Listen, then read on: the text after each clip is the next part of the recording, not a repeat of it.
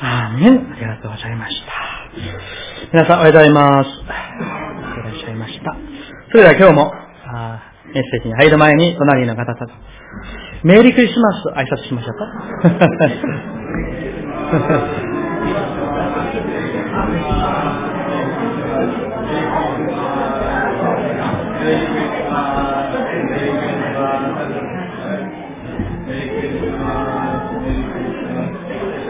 は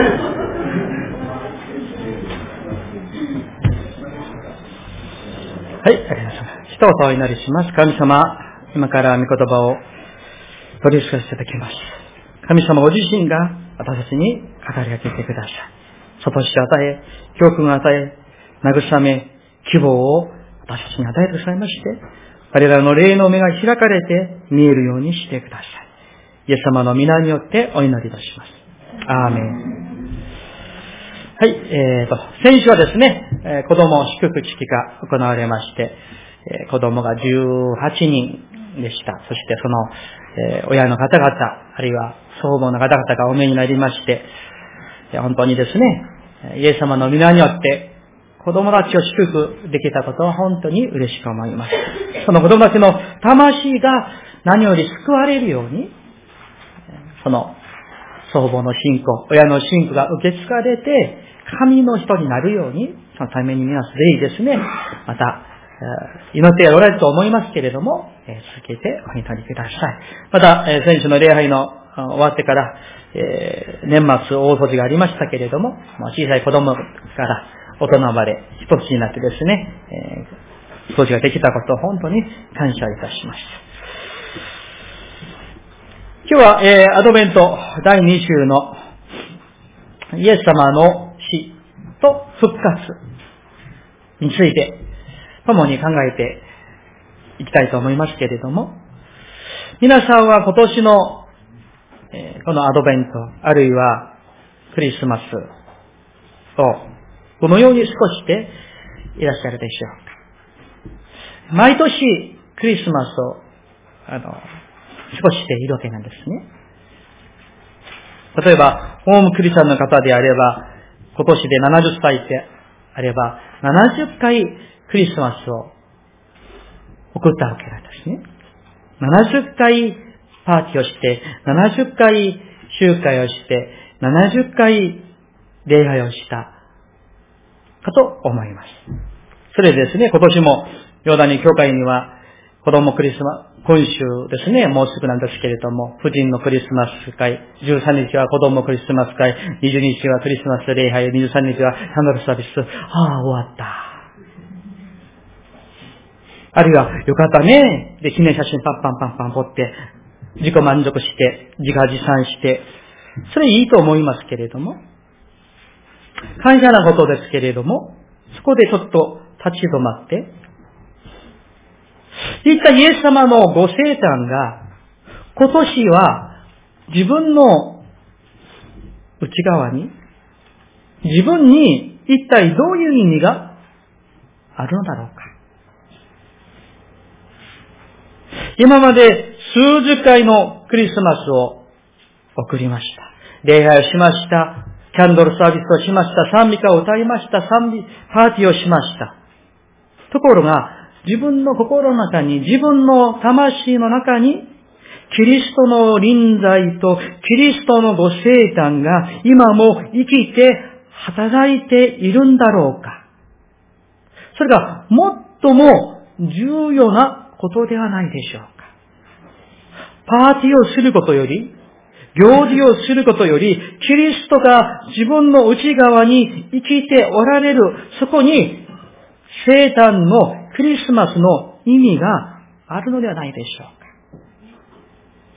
去年ですね、あの、シンガポで初めて塩屋正会の準備を、まあ、少しだけですね、えー携わりましたけれども、まあ、準備をしながら、ある新学生が、こういう話をしました。えー私にですね、ユン先生、正解信仰って聞いたことあります？正解信仰って何？それは、実は、皮肉を言う言葉です。毎年、塩屋の山にいて、聖火に行くんです。で、山を降りていきながら、その恵みがなくなって、そして毎回正解に行かなくちゃならない。行くんだけれども、何一つ変わっていない。だけれども、正解に行かなくちゃならない。それをしなくちゃならない。何かの圧迫感を感じている。それを正解信仰って言うんですよ。なるほど。もちろんですね、それを全部否定するわけではありません。恵まれて、祈って、準備される方々がおられて、恵まれて、変えられる素晴らしい恵みがあるんですけれども、そうでない人もあり得るということでしょう。皆さん、私たちの信仰が、そうでならないようにお祈りいたします。毎年クリスマスを過ごしています。キャンドルサービスをしています。個人のクリスマス、子供クリスマス、クリスマス礼拝をしています。あるいは新年聖会をしています。あるいは毎週礼拝を捧げていますけれども、キリストと共に死に、キリストと共に生きる霊的経験をしていない限り、まるでリスがぐるぐるぐるぐるぐるぐるぐるぐる回っているかのような信仰生活になってしまいやすいでしょう。皆さんいかがでしょうか去年の2013年のこの12月のクリスマスの時と今日と比べまして、皆さんの信仰はどれほど生としていらっしゃるでしょう人格と品性がイエス様に似るものに変えられているでしょうか。神の恵みを深く深く味わって、その恵みに使って、どっぷり使っていらっしゃるでしょうか。言葉や考えや振る舞い、行いが変えられてイエス様の似姿に変えられて似ているでしょうか。こういった変化や成長がなかったならば、もしかしたら私たちの行事は単なるイベントに終わってしまうかもしれません。単なる発表会に終わるかもしれません。皆さん、よくよく考えていただきたいです。特にいろんな集会に奉仕を奉仕に携わっている方々は、ぜひ聞いていただきたいですか？私たちがどんな行事をするかよりも、その行事、集会をしている自分がどんな信者なのかが最も大事なんです。キリストと共に死に、キリストと共に生きている信者なのかどうかが最も大事なんです。恵まれた信者が祈りと精霊に満たされて準備した集会には恵みに満ち溢れるでしょう。しかし、いくら準備をたくさんしていても、忙しくしていても、歌の練習をたくさんしていて、いたとしても、そこに恵みがない、祈りがない、御霊に満たされていないならば、自分がドライだから、その集会に恵みがないのです。何も起きません。これを見逃してはいけません。これを見逃してはいけません。毎年毎年クリスマス集会を行うことより、最も重要なことは、まず自分自身が恵まれることなんです。前もって祈りをしていきながら、精霊に満たされて準備していったらですね、その準備しながらもうすでに恵まれるんですよ。精霊に満たされるんですよ。そしたらその集会には当然恵みに満ち溢れるでしょう。皆さん、私の信仰が、まるで、ショーウィンドケースの中にある展示用の信仰にならないようにお祈り申し上げます。イエス様のご生誕を記念しお祝いする信仰が、単なるショーケースの中の信仰になってはいけないんですよね。先週はイエス様の焦点について、御言葉から教えていただきました。そのイエス様のご焦点は、イエス様の死とイエス様の復活をなくしては話せないんです。イエス様の死と復活がありましたから、イエス様の焦点がありました。ですから、イエス様のご生誕はですね、十字架の死と復活のためのお生まれであって、ご生誕だったのです。もっと簡単に、え言うならば、死のために生まれた。復活するために亡くなられたことなんですね。今日読んでいただきましたガラテヤ人の手紙2の20節の御言葉、もう一度ご一緒にお読みしたいと思います。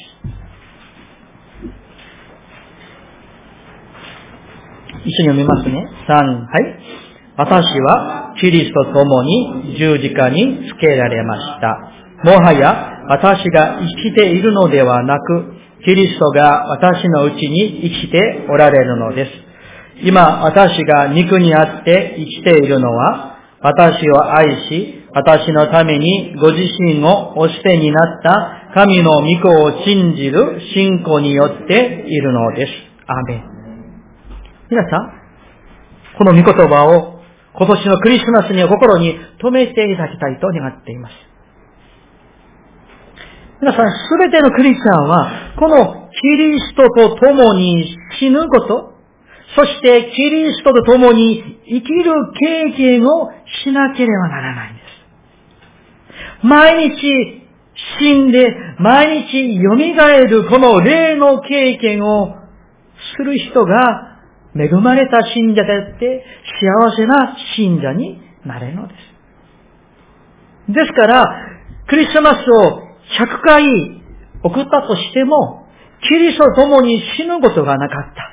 キリストと共に蘇ることがなかったならば、そこには、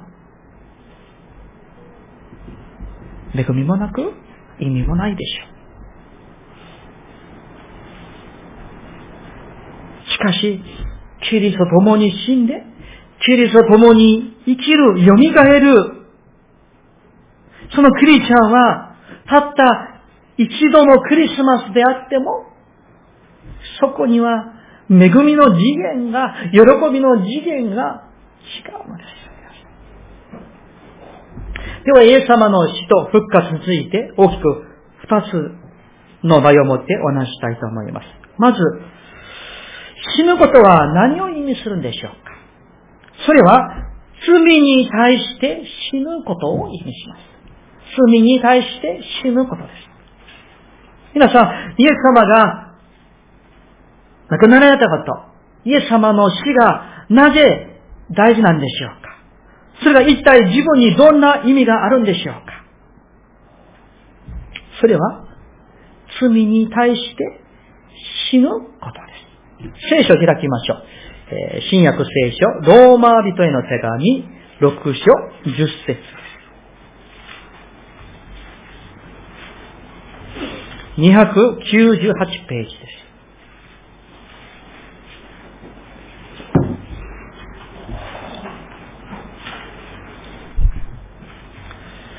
この御言葉を覚えていただきたいんですけれども、ローマ人への手紙6章10節新約298ページです。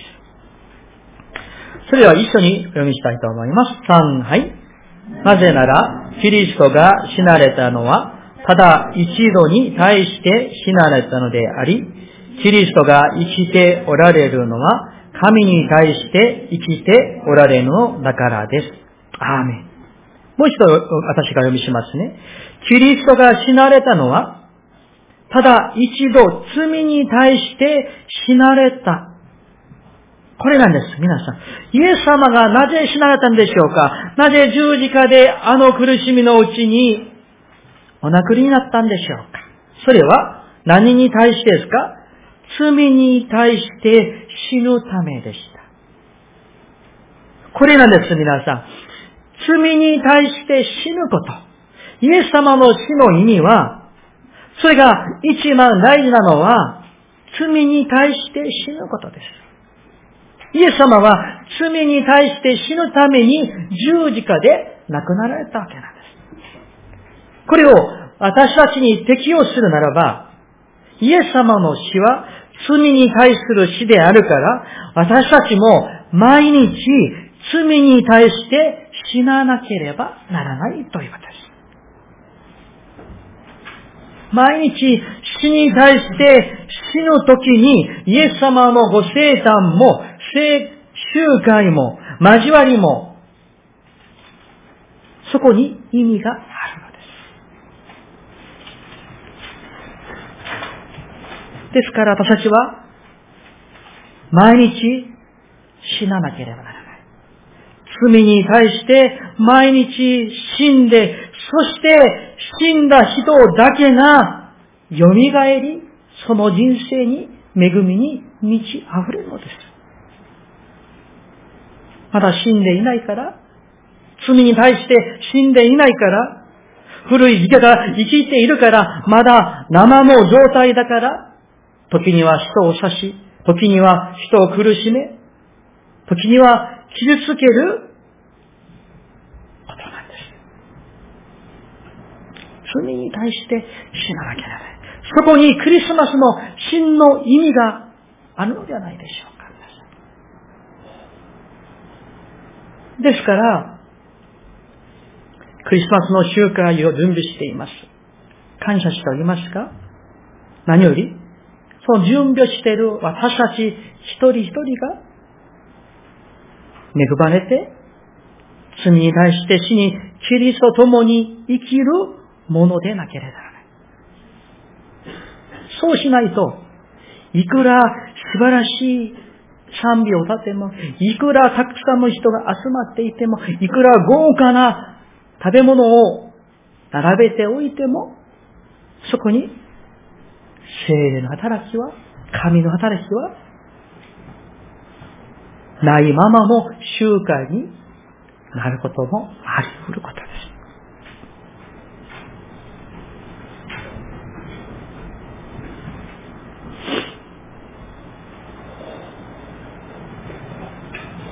ですから皆さん、私たちが、霊的においても、人格的においても、罪に対して死んで、そして死と共に蘇られた、蘇された人として、その人がいるところ、その人が奉仕するそのグループの中では、その人の上に周りの人々が生かされ、恵まれ、祝福されるんです。しかしそうでないと、その人が恵まれていない人が、罪に対して死んでいない人が通り過ぎたら、その周りにはですね、傷つけられた人々が倒れている人が多く起こるんです。例えば、こういう例えはどうでしょうか。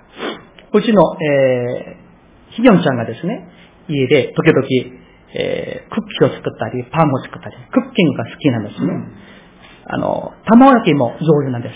うまいんですけれども、でも、それはいいんですよ。美味しいものを作ってくれるんですけれども、それはいいんだけれども、何かを作った後のあれが問題です。その台所が爆弾が起きたかのように散らかってですね、でも美味しく食べてるんだけど、それを片付けるつもりはない。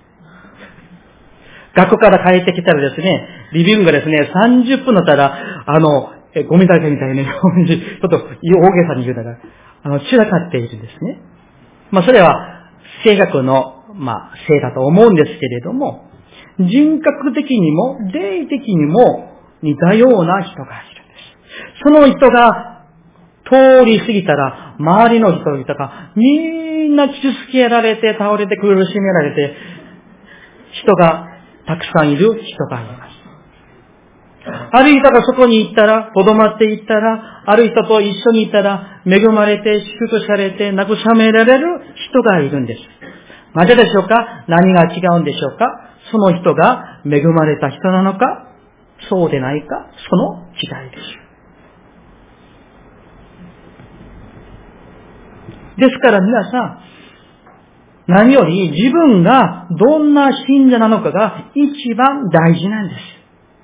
それを忘れたままで、いくらたくさんの毎日のように集会をしたとしても、100回の集会をしたとしても、自分がどんなクリスチャンなのか、それを忘れたら意味がないのです。信仰生活を何十年したのか、あるいはクリスチャンホームの生まれなのか、自分が牧師なのか、役員なのか、聖歌隊なのか、シエスの教師なのか、それは重要ではありません。奉仕を何十年、何百年したのか、それは重要なのではありません。自分が果たして生まれ変わったクリスチャンなのか、恵まれた信者なのか、イエス様に似たクリスチャンなのか、罪に対して信者クリスチャンなのか、それが一番大事なのです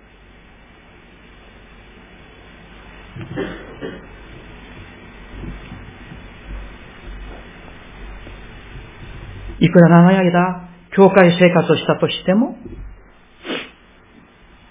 十字架で罪に対して死んだ霊の経験がない。そのような人々が牧師をし、役員をし、生活をし、教師をする教会には問題だらけの教会になるでしょう。しかし、罪に対して死に、キリストと共に蘇られて、祈りと精霊に満たされた信者が一人でも二人でもおれば、そこには精霊が働いてくださる。恵みに満ち溢れるんです。今年のクリスマスの集会は、そのような集会にならなければなりません。そうしないと、毎年やったからとして、それを必ずしなきゃならない理由は一体どこにあるんでしょうか毎日罪に対して死ぬことです。ところが、最も深刻な問題は、自分が罪に対して死ななければならないのに、自分はそれを気づいていないということです。霊の目が開かれていないから、見えてこないのです。自分はまだ罪に対して死んでいない、生の状態なのにそれを気づいていない信者が教会の中に多いのです。この前10月にシェマセミナーのために、あの、ソウルに行って、えー、一泊実家にいて、まあ、母と一緒に、あの、過ごしたわけなんですけれども、えー、ちょっと、買い物にですね、母と一緒に、あの、まあ、出かけるところでした。で、母がジャンパーを、あの、着たわけですけれども、前に何かが、あの、結構ついていたんですね、白いものが。それで、お母さん何かついてますよ。そしたら、何？もう目が暗くて見えないよと言ったんですね。私の目には見えるものが母の目には見えなかった。霊の世界も同じなんです。霊の目が開かれている信者があって、霊の目が暗くなっている信者もあるんですそれは、その人が牧師なのか、役員なのか、教師なのか、聖歌隊なのか、クリスチャンホームの生まれの人なのか、古い信者なのか、それと実は関係ありません。牧師だとしても、役員だとしても、教師だとしても、聖歌隊だとしても、100年になった信者としても、霊の目が開かれてない信者があるのです。霊の目が開かれていないと、暗いから見えないのです。歯のようにですね、ついているのにそれが見えないのです。霊の目が開かれている人には見えるものがあって、他の人には見えないものがあるんですよ。一箇所ですね、聖書を開きたいと思います。昨日ユースで分かり合った御言葉なんですけれども、第二列王記、六章を開きましょう。旧約聖書です。第二列王記。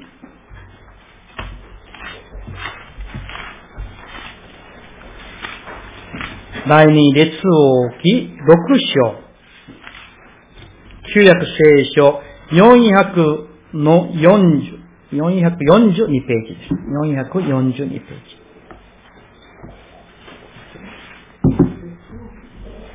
第二列王記。642ページ。642ページです。失礼しました。第二列王記六章、14節から17節です。さあ、この時代の背景は、エリア、エリシャが預言者の時代でした。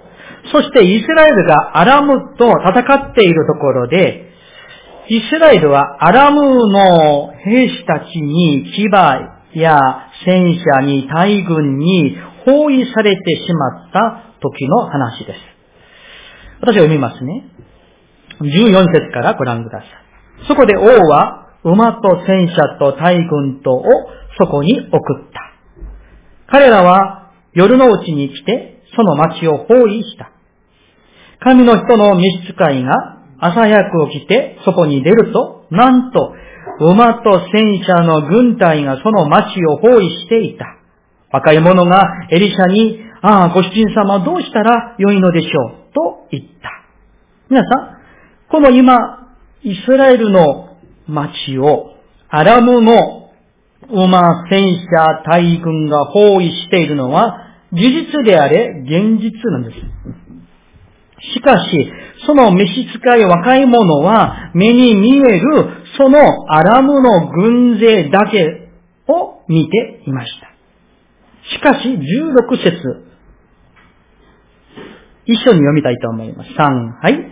すると、彼は、恐れるな。私たちと共にいる者は、彼らと共にいる者よりも多いのだからと言った。はい。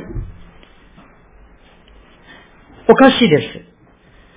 召使いの目には何も見えないんです。アラムの馬、戦車、大軍だけが見えてくるんです。しかし、エリシャ先生は、彼にですね、私と共にいる者は彼らと共にいる者より多いんだから、恐れることはないんですよ、と言ってるんですね。一体エリシャは何を見てるんでしょうか？なぜ、召使いはそれが見えてこないんでしょうか ?17 節を一緒に読みたいと思います。3、はい。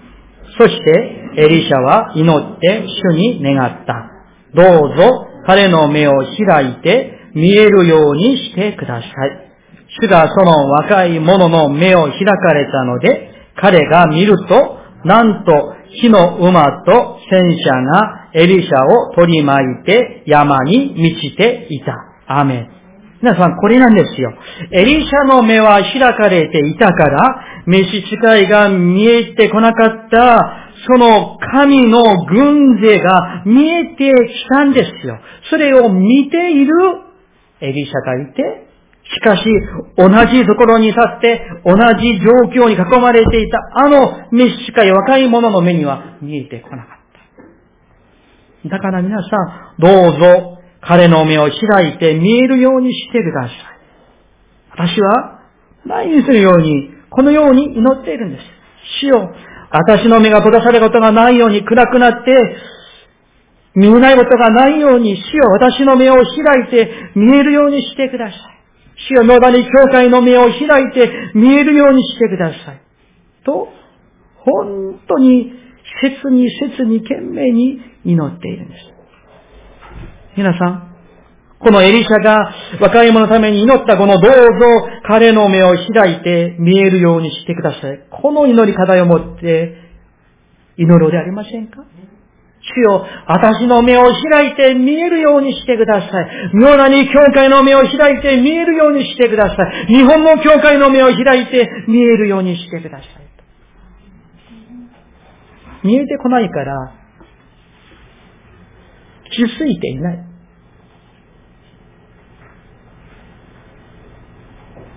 見えるようにすることが一番大事なんです、皆さん。見えるようになって、自分の罪、自分の傲慢、自分の悪を悔い改め、そして罪に対して死ぬことなんです。その人だけにイエス様のご生誕の誠の意味があるのです。毎日罪に対して死ぬこと。ある意味でですね、クリスマスに何の集会もしなくてもいいかもしれません。ただ主の見舞いに罪に対して死に、自分の霊の目が開かれたならば、それで一番いいのではないでしょうか。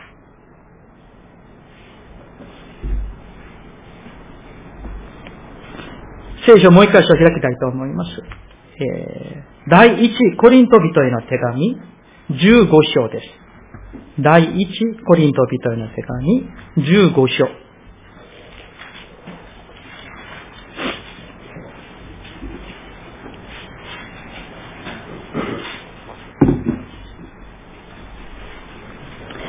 新約聖書341ページです。第一コリント15章31節です。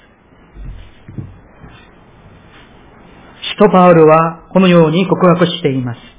この告白が私たちの告白になりたいです。31節一緒に読みたいと思います。3、はい。兄弟たち、私にとって毎日が死の連続です。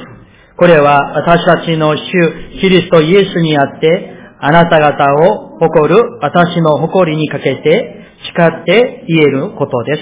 あーね。ここにですね、えこの新海訳は、私にとって毎日が死の連続ですとありますが、口語訳聖書には、もっとわかりやすく、私は日々死んでいるのであるとありました。こっちの方がわかりやすいかもしれないですね。私は日々毎日死んでいる。罪に対して、傲慢に対して私は毎日死んでいる。この告白が私たちの告白にならなきゃならない。今年のクリスマスは、罪に対してイエス・キリストと共に死ぬクリスマスになりたいです。皆さん、日々、キリストと共に死ぬ人だけが、誠のクリスマスをお祝いでき、喜べ、楽しめるんです。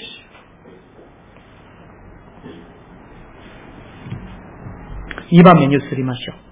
イエス様の死、イエス様の復活が私たちに教える、もたらす意味は何でしょうかそのイエス様の蘇り、復活はですね、罪に対して死んだ人が、今度は神に対して生きることです。神に対して生きていることです。さっきのローマ書に行きましょう。ローマ書6の10節ですね。ローマ書6の10節まあ、後半を読みますと、キリストが生きておられるのは、神に対して生きておられるのだからです。とあります。皆さん、イエス様が蘇られたのは、神に対して生きておられるのです。つまり、私たちが主と共に蘇る、主と共に生き返らされることは、神に対して生きることです。罪に対して死んだ者だけが神に対して生きることができるんですね。だからその人のうちにキリストが生きておられ、御霊に満たされて、イエス様のご人格が、イエス様のご品性が、精霊の人格が、その身が、その人の内側に溢れ出るわけなんです。だからこのイエス様の復活がですね、他の人の復活、夫の復活、妻の復活、親の復活じゃなくて、私の復活にならなきゃならない。キリストが他の人の心の中に生きておられるだけではなく、私のうちに生きていなければならない。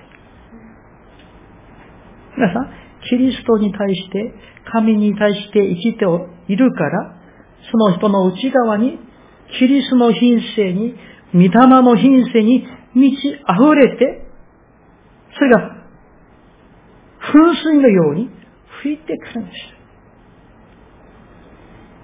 皆さん、えっ、ー、とですね、まあ、テレビの芸能番組を見たらですね、何か、えー、芸能人を驚かせるために、カバンとか、あの、箱をこう開けたら、パンとですね、何か、えー、飛び出すようなドッキリをなんとかそういうね、ある、あったりするんですよね。同じだと思います。私の内側に神に対して生きている人は、その人が口を開かれば、その人がキリ、その人からキリストの香りが飛び出すように吹いてくる。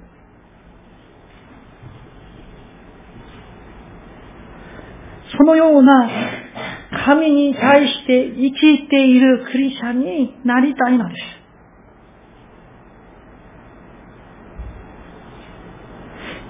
キリストに対して死んで、キリストに、神に対して生きるクリスチャン。皆さん、これが実は私たちが何かの行事をするより最も重要なことなんです。皆さんはいかがでしょうか？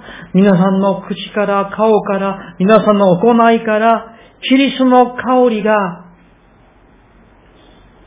吹いていますか？放っていますか？香りがしていますか？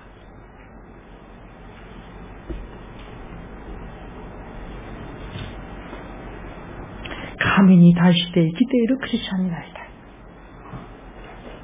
先週の火曜日に、えー、牧師夫人のコーヒーブレックのスモールブックが、今年の最後のストーリーがありました。先生方がお見えになりましたけれども、えー、三ヶ月教会の森先生が、あの、奥様を、あの、お送りしまして、まあ、終わるまで、あの、車で待って、あの、おられたんですね。私、ちょっと出かけて帰ってきてですね、待っておられる先生を見かけて、あの、先生も、あの、2階に行ってお酒もしませんか？とお誘いして、2階でお茶をしていました。いろんな話をしてました。まあ、その森先生にはちょっと、あの、悪いですけど、うちの教会の自慢話をたくさんしました。誇りと思っているところを言いました。赴任して、そろそろ2年になっていますけれども、信徒さんが本当に恵まれて変えられていることが多くありますよ。夫婦関係が回復されて、祈りと御言葉をしたい求めるその深さが深まっているんですよ。と、そういうふうにですね、話をしたら、その森先生が私にこう言いました。それはユン先生がそれほど立派な器だからそうでしょう。いいえ、そんなことありません。すべては神の恵みです。と言いました。またですね、話話をしていたら、えー、まあ、どこから噂を聞いたかそれはわかりませんけれども、妙谷教会の、えー、夫人とか役員さんがどこかに行ったら、妙谷の教会のことを誇りに思って、あるいは牧師のことや教会のことを褒めて、紹介して、誇りに思っている、そうですよ、という話を聞いてですね、本当に感謝していました。皆さん、どんな教会が幸せな教会なんでしょうか？どんな教会が恵みに満ちた教会なんでしょうか？どんな教会が喜びと平安と愛に満ちた教会なんでしょうか？それは私が、あなたが、皆さん一人一人が恵みに満ちた生徒であるときに、その教会が、その家庭が恵みに満ちた家庭、教会になるのです。私が皆さんがあなたが本当に主にあって幸せな信者であるときに、その家庭が、その教会が幸せな教会になるのです。私が皆さんが喜びと平安と愛に満ちているときに、その家庭もその教会も喜びと平安と愛に満ち溢れる教会になるのです。皆さんの中に心の壁がなくて、憎しみもなくて、恨みもなくて、つぶやきも一切ないときに、家庭も教会もそのようになるのです。時々私たちは勘違いすることがあるかと思います。例えば、ああ、教会が愛に満ちてほしい。誰か来てもみんな心の安らぎを味わえる教会になってほしい。と言うんですけれども、私が、あなたがそのような信者になるときに、教会はそのようになるのです。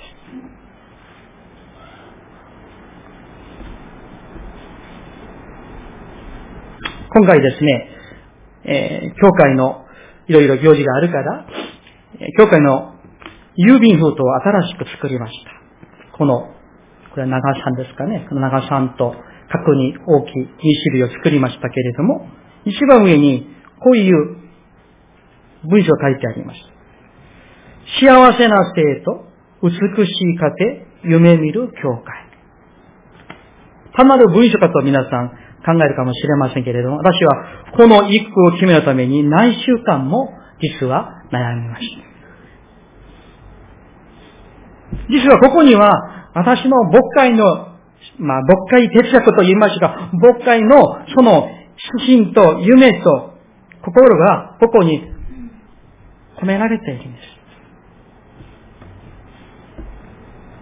皆さんお一人お一人がどこにいても夫婦と一緒にいる時にも、家族と一緒にいる時にも、教会にいる時にも、職場に出ている時にも、皆さんお一人お一人が主にあって、本当の意味で幸せな生徒になった時に、皆さんのゆえに、周りが幸せな夫婦、幸せな家族、幸せな教会になれるのです。シャンネルナンバー5のあの香水を30個集めておいたら、そこから香水の香りが放つでしょう。しかし、ゴミを30個集めておいたら、拍手がするでしょう。皆さん、美しい家庭を夢見てますか？そしたら、私が、あなたが、内面が、美しい夫、美しい妻、美しい父、美しい母、美しい子供になれば、自然にその家庭、家族は美しい家庭になれるのです。幸せな教会を読みていますか？そしたら、皆さんお一人お一人が主にあって本当に恵まれた信者である、信者であるときに、教会は幸せな教会、美しい教会になれるのです。そのような信徒さん一人一人が集まっていたら、香水が集まっているとそこから香りが放つように幸せになり、美しくなり、夢見る教会になるのです。そしたら、教会生活が喜んで楽しくて、礼拝が喜んで楽しくて、恵みに満ち溢れて、想定に来ても、昼に来ても、夜に来ても、毎日教会に来ても、嬉しくて嬉しくて感謝に満ち溢るのです。なぜでしょうか？私が、自分がそんなクリスチャンだからなんです。問題は外にあるのではありません。夫婦の問題も、家庭の問題も、教会の問題もそうなんです。夫に、妻に、親に、子供に、あるいは教会の牧師に、役員に、誰かに問題があるんじゃなくって、私が幸せな人であれば、私が美しい人であれば、私が美しい、恵まれた牧師であれば、私が恵まれた役員であれば、教会は家庭はそうなれるのです。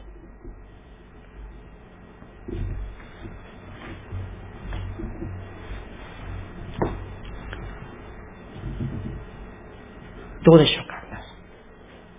いかがでしょうか？例えば皆さん、家の中でですね、ずーっと一日中タバコを吸っている人がいたとしましょう。その小さいタコに何本入ってるかわかりませんけれども、さあ、1日30本吸うお父さんがいたとしましょう。リビングルームでも部屋でもトイレもずーとタバコを吸っている。そしたらそのイエスはですね、タバコ匂いでですね、もう腐っているでしょう。ところが、その夫が妻にですね、怒ってですね、あなたは家の掃除をしないのか？なんでこんなに家からタバコ臭いのか？しっかりしなさいと言う。そしたら妻はこう言うんです。あなたがタバコをやめなさいよ。同じなんです。私が恵まれたら私が幸せな生徒になれば、夫婦関係も、家族関係も、教会も、その通りになるのです。たまにうちの子供たちがですね、お父さん、ヨダニ教会にこれから何年いるの？聞かれるんですね。それは私わかりませんよ。イエス様だけご存知でしょう。と言うんです。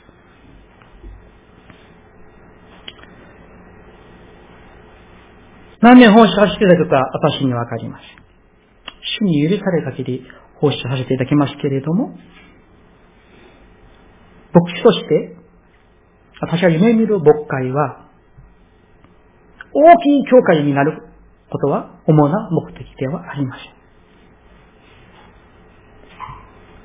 私から皆さん、お一人お一人が、罪に対して死んで、神に対して生きているクリスチャン。霊の目が開かれて、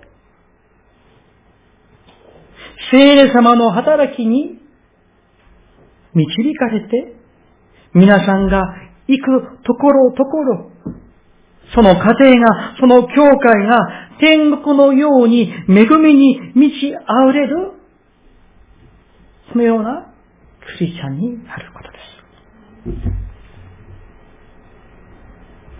そして、その夢とビジョンを抱いて、この神戸と日本と世界に使え、そのため、福音のため、走り続ける、信徒、牧師、教会を夢見ているんです。メッセージを終わりたいと思います。今年のクリスマスは、罪に対して死んで、神に対して生きるクリスチャンになりましょう。その信仰をもってクリスマスの集会に準備に臨んでいただきたい。その時に神のイエス・キリストのご生誕の真の意味が、まず私の内側に、家庭のうちに、教会のうちに望まれることをお祈り申し上げます。お祈りいたしましょう。